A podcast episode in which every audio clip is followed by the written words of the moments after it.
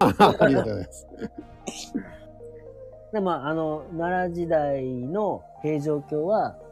えっ、と、飛鳥の方から都が移ってきたんですけども、それは、えっ、と、藤原の不人っていう人が、もう権力者になっていて、うで、んその、その人の、もう意向があったとはい言。われてまして、で、この藤原の不人っていう人は、お父さんが、藤原の鎌足っていう人で、出ましたね。藤原の鎌足り。鎌足りで実はその元の名前が中富の鎌足りというまだねこれは重要人物ですよねええ重要人物で例の前編の時にお話が出た太古の改新のコンビですよね、ねえー中野大江の王子と中富の鎌足り、はいなってきますでねこれそれそしたらちょっと不思議な感じがしません天智系と天武系があったらはい藤原不人ってはい天智系じゃないのって思いません、はいはいはい中富の鎌足りが、まあ、天智と組んでそうそあのー戦ったわけですもんねうねはいで、その天智の息子と天武が戦って、はいで、天武が勝ってってなったら、って思う思ってて、まあそこもちょっとなるほど調べたら、はい不人にとってみたら天武はちょっと敵じゃないかと、そうそうそうそう、思ってたんです。はいはい確かにでね、実際敵やったみたいなんです。はいあの、て人心の乱でさっき言ってた、跡目争いの時は、藤原家は、えーっと、そっちの、えーお大友の王子をバックアップしたんですかね、そうそう大友の王子、えー天智天中野上の王子側におって、うんでそれに対する天武天皇をやってで一回藤原氏は落ちてるんですよ。えっと殺されるまではいかないんですけども、すごい低い、あじゃあ結構危うかったわけですね。危うかったもう藤原不人自体もすごい低い、えーところからスタートしてるんです。でただこの人が運がいいのかどういうあれなのかわからないんですけど、えっと天武天皇の息子はい。のが何人もいるんですけど、で、そのうちの一人に仕えてうん、であとはもう不人がすごい実力者だったんでしょうねその人をどんどん盛り立てていくようなその草壁の王子っていう王子に仕えたんですね。はいはい。で、もう天武天皇の子供はいっぱいいるんだけども、草壁の王子の王子を天皇にして、草壁の王子の系統を天皇の系統とするっていうところまで、藤原不比とすごい力を、えーみ見せてね。不人は、じゃあ一回もう、下に落とされたけど、そこから、こう、這い上がってきたわけですね。そう這い上がるだけの力があったっていうとでもう一個幸運だったのはその草壁の王子が、はい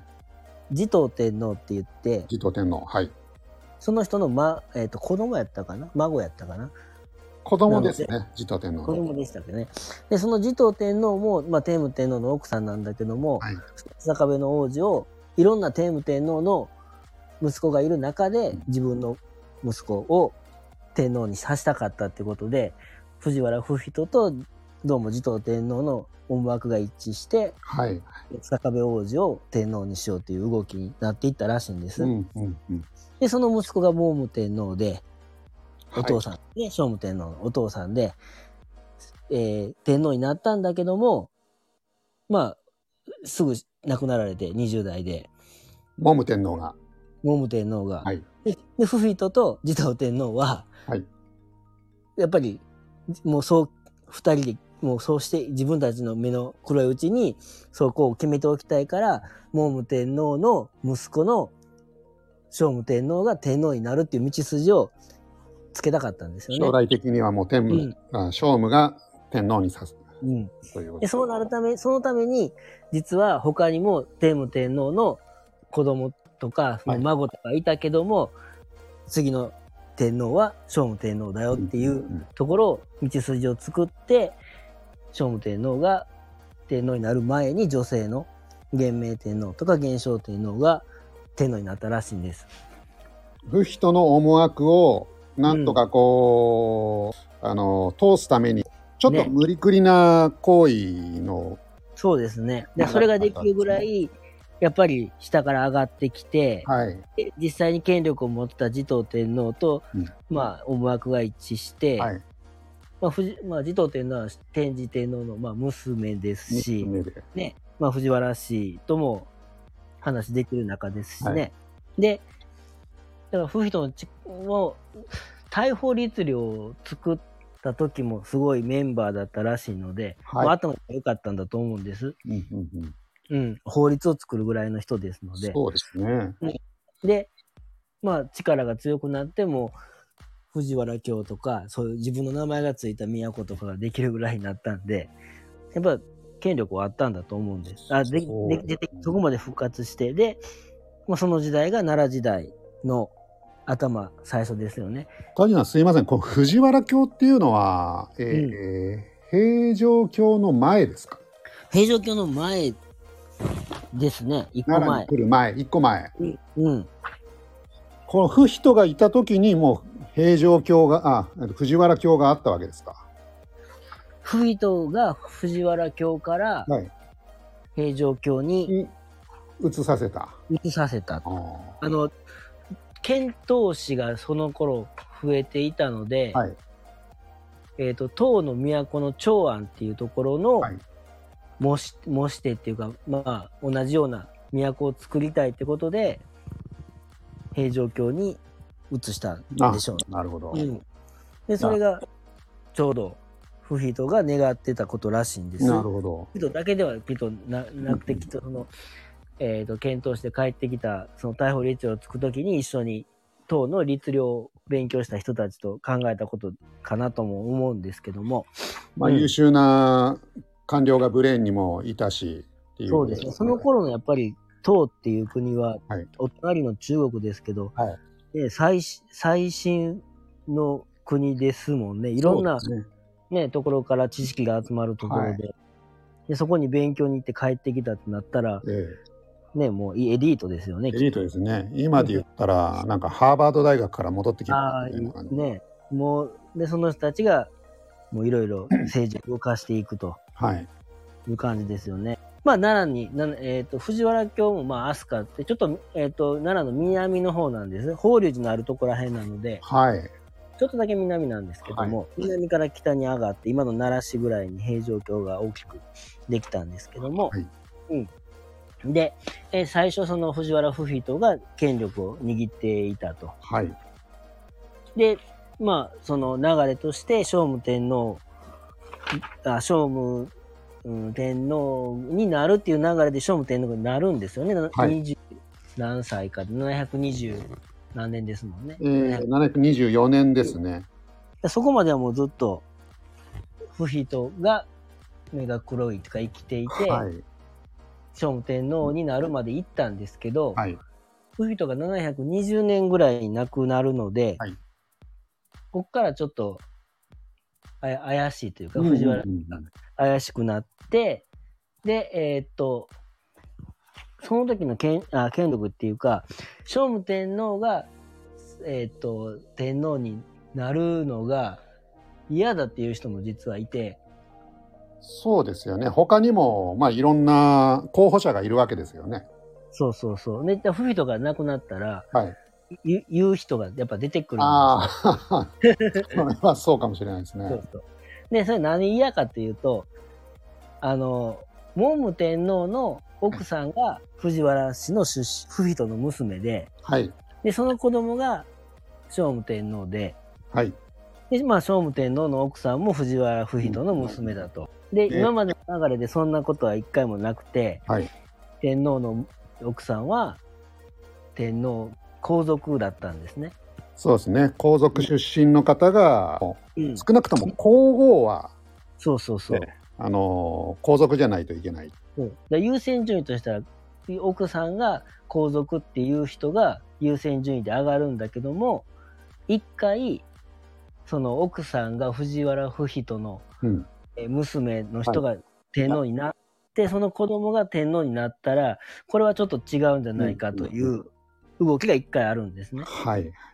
ね、で、まあ、聖武天皇が、まあ、政治を始めるんですけども、その時はまだ聖武天皇は力がないっていうか、今からさ、はいバローっていうとこで、じゃあ誰の藤原不人が死んだ後、誰が、えー政治を握るかというと、これが長屋能っていう方なんですね。うん。長屋を。で、これがまあ、またきっと聖武天皇らしいんですけど、はい普通やったら藤原氏がそのまま、えっと、権力を握る座にいるんですけども、はい長屋の王が一番大臣のトップになってるんです。はい。だからそれはきっと聖武天皇のバランス感覚っていうか、うん。これはちゃんと皇族を立てとかなっていうところもあり長屋の王も、まあ、力が力とか、まあ、賢いとか、まあ、そういう政治を動かせる力があったって力いうがあったと。うん。まあ政治の一番権力者にはなるんですね。じゃあ長屋王もかなり序列的には上なわけですよね。そうですね。一番上までは行ったみたいで、左大臣かな。左大臣に。うん。なるほど。なんか右、右に立つ者はいないとこまでほうほうなんかいたらしいんですけど、この関係を見ると、あの、聖武天皇に信頼されてたんじゃないかとは思うんですけど、長屋の、長屋王が。はい。うん。ただこれが、藤原氏的には面白くなくて、うん。で長屋の方が実はそのさっきの聖武天皇でいいのかっていう人たちのなんていうか救世主っていうか疑問、えっとまあ反対派のあの棟梁みたいな感じだったんですそようね。そう長屋の長屋の王の方がいいんちゃうみたいなはい。話出てくるんですよね。長屋の王の奥さんは天皇のうん。娘さんでしたし長屋の王のお父さんは天武天皇系ですからはい。普通に考えたら長屋の方が力が強いわけですよね。うんいいですけど、うんもう長屋の王ってついてるのでもう天皇になる権限は一応この時はない,、んないらしいんですもう皇太子じゃないのあの、はい。なんとかの巫女とかじゃないのではいね、ただまあそういう言えない藤原氏の不人がいたから言えないところがちょっと出てきててでまあただ勝負その焦、まあ、持統っていうのはおおったのでその結婚相手が、えっと、聖武天皇のね聖武天皇の結婚相手が藤原氏の、えっと不人の娘の光明光明皇后。皇后ですよね。はいで、光明皇后が皇后に、今う言ったように皇后になると、はい。なった時にまた一回、もねうたくあるわけですかね。悶着ありますよね。はい。結局、あれですよね、今までの流れからすると、まあ、男子が、あのーまあ、非常に若かったり、ちょっといなくなった時に、一時的なこのつなぎとして、うんうん女性が天皇になると。うん。いうケースが何回かあってでもそ、うんうんそれを考えるとまあそれって基本皇后がうん。あの天皇になってるのではい。民間人が皇后になっちゃうとそこが問題になるわけですよね。そうですよね。皇后ってきっと天皇がいなくなったら天皇になれるっていうはい、意味ですから、ええもし聖武天皇の後、藤原氏、不人の娘が天皇になるってことがありえますからそうね。ですね。きっと、まあ、皇族としたら、はい、ちょっと反対でしたし、で、そこで、いもう一個さらに事件があって、聖武天皇の息子が生ま生まれたんです。は光い明皇后との間に。それが、その子は、実は30日かな ?2 月ぐらいで亡くなるんですけども、はいえー生まれて1月で、もう皇太子という、もう次天皇はこの子うだみたいーなんとこまで。でそれもお母さんが藤原氏なので、はいそれもどうなんだみたいな、はいはそういいういろいろこう藤原氏に政治が握られていくのがあどうなんだっていう皇族の中の権力争いがあって、長屋王いるのにそうそうそうそう。で、長屋王と聖武天皇の、まあ、まあその本人同士がどうかはわからないんですけはどいも、この権力闘争の中で、えーっと、ちょっと聖武天皇とか藤原氏の動きは、ちょっとむちゃくちゃやな、みたいなとこはあったみたいなんです。うで、ん長屋のがそれがちゃんと、長屋のは聖武天皇にそこをちゃんと言う人やったらしいんです。はいダメですよと。うんさっきの、えーっと、皇后になるのはダメですよとか、は聖武天皇のお母さんが、皇后にだけ与えられる名前を、うんあのつけるってなった時にそれも藤原氏やからおかしいんちゃいますかとかその元用が元用というかその聖武天皇の息子が皇太子になるのもどうかなっていうのもちゃんと聖武天皇と話し合える仲だったと思うんですけども、はいそれがどうも藤原氏には鬱陶しいというか難しいちょっとちょっとやっぱ長屋の危ないなっていううんか、うんうんいうふうにまあ藤原氏的には思ってたんでしょうね。かなり邪魔な存在だったわけですね。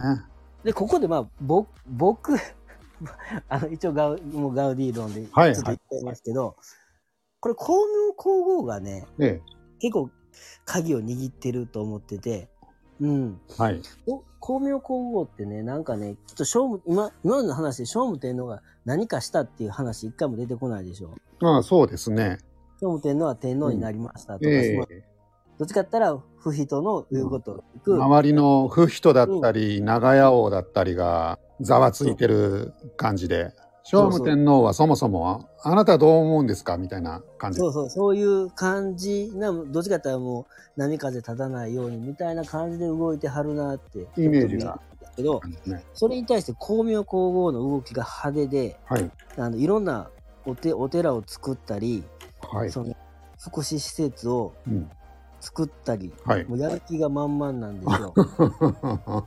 そうなんですね。だから聖武天皇と光明皇后の関係も、はい。もしかしたらけど聖武天皇、光明皇后がこうしたいって言ったことを、はい。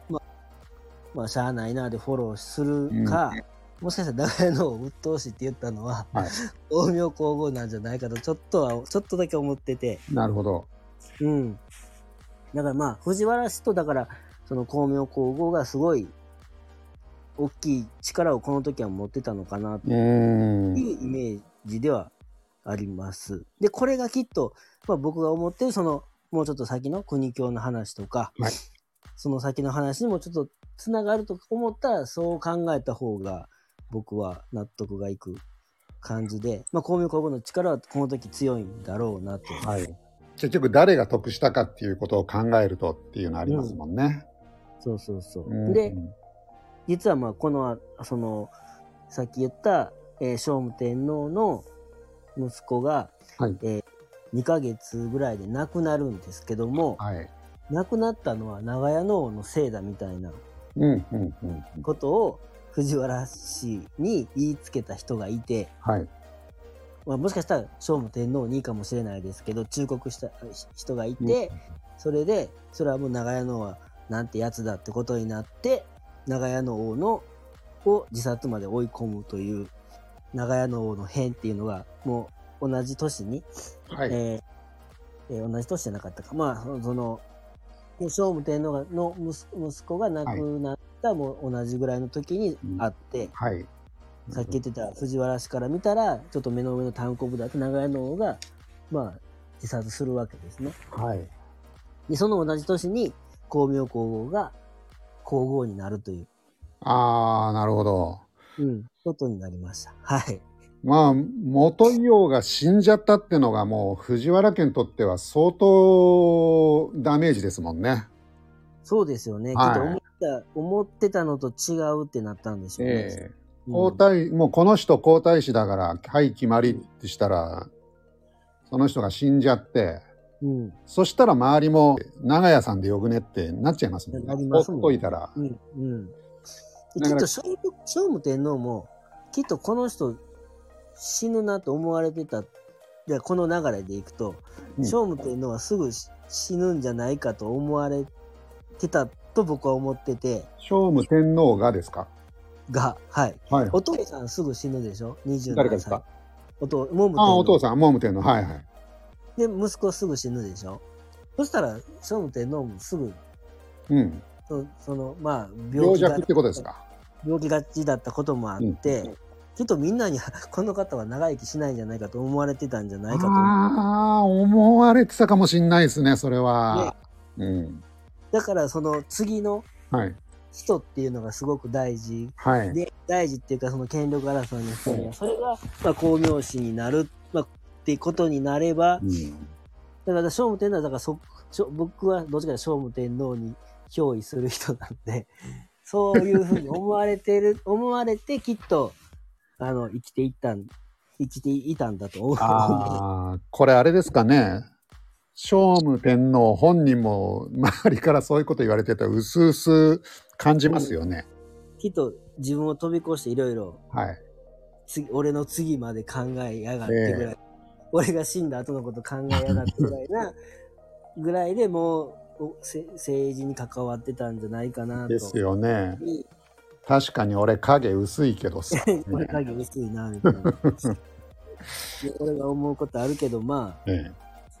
まあそれはちょっとい言わん方がいいかなっていう、そうですね。やってんのかな。光明ちょっと怖いしなって。そうそうそうそうこ。仲がいい仲がいいって言ってはるけど、まあはいわかんない。ちょっとほんまに仲がいいんでしょうけど、はいはい。でそう思った光明皇后が、あの、正倉院の宝を、はい。えっ、と、これを見てたら聖武天皇が怒ってた ら、はい。いえあの、正倉院に直しといてって言ったのは、はいはいほんまかって思っってて。いうのが、に、 ガウディさんはそう思っちゃうわけですよね。でなんか見てたら鬱陶しいし、送りましたともな るし、まあ、さっき誰かが、誰か言ってた、その、外に出したかったっていうのも、まあ、あり得る話ですし、まあ、うんそっちから見たら、ね、光明皇后はどういう立場だ、どういう立場で言い張ったんかな、みたいな。もう、残ってる伝説がね、はい。すごいいい伝説しか残ってないんですよ。おー。なんかこう、さっき言った社会福祉はいの、そう、はい施設で、はい。もう企業、その光明皇后がみんなの背中、千人の背中流して、はい。で、最後の人の、うん。人が、その、海だらけの人で海を口で吸ったら、その人が神様だったみたいな、おー。良すぎませんその話って、と思って。まあ伝説見てて、怪しいじゃないですか。そうだから、そんなことができる光明皇后がほんまに素晴らしい人かもしれんし、うん。ほんまに頭の切れる人だったんだろうなっていう。まあ、かなりそうやって自分でアピーこルできる人。うやれうるん人なんでしょうね。そうそう。ね、はい、そういう人が横にいる聖武天皇っていう、まあ、同い年だったらしいんですけど、ああそうなんですね。はで、不意との娘で、いえっと、聖武天皇は自分のお母さんも藤原不比の娘なんですけど、はいもう、会ってないんですね、ずっと。病気がちで、あの、ちょっと、いるんですけど、会えない状況で、聖武天皇は、まあ、まず、うえー奥さん皇后がう阿ん夫、人の娘うん、光明光明皇后そしてうんお母さんも夫人の娘そうそうそうそう。都。都。はいで、その方が、まあ、ちょっと、あの、そ育てる、聖武天皇を育てることができなかったから、うん代わりに育てたのが、はいえっ、と、光明皇后のお母さんっていう、あそうなんですか。っていう感じになるので、まあ、はう、乳母みたいな感じで。だからもう、昔から、もう一緒にいたみたいな、二人は。あえー、あ聖武天皇と、まあ、聖武天光明皇は皇后は、まあ、幼なじみだったと。そうそう、もうずっと一緒、もう知ってる中で、はい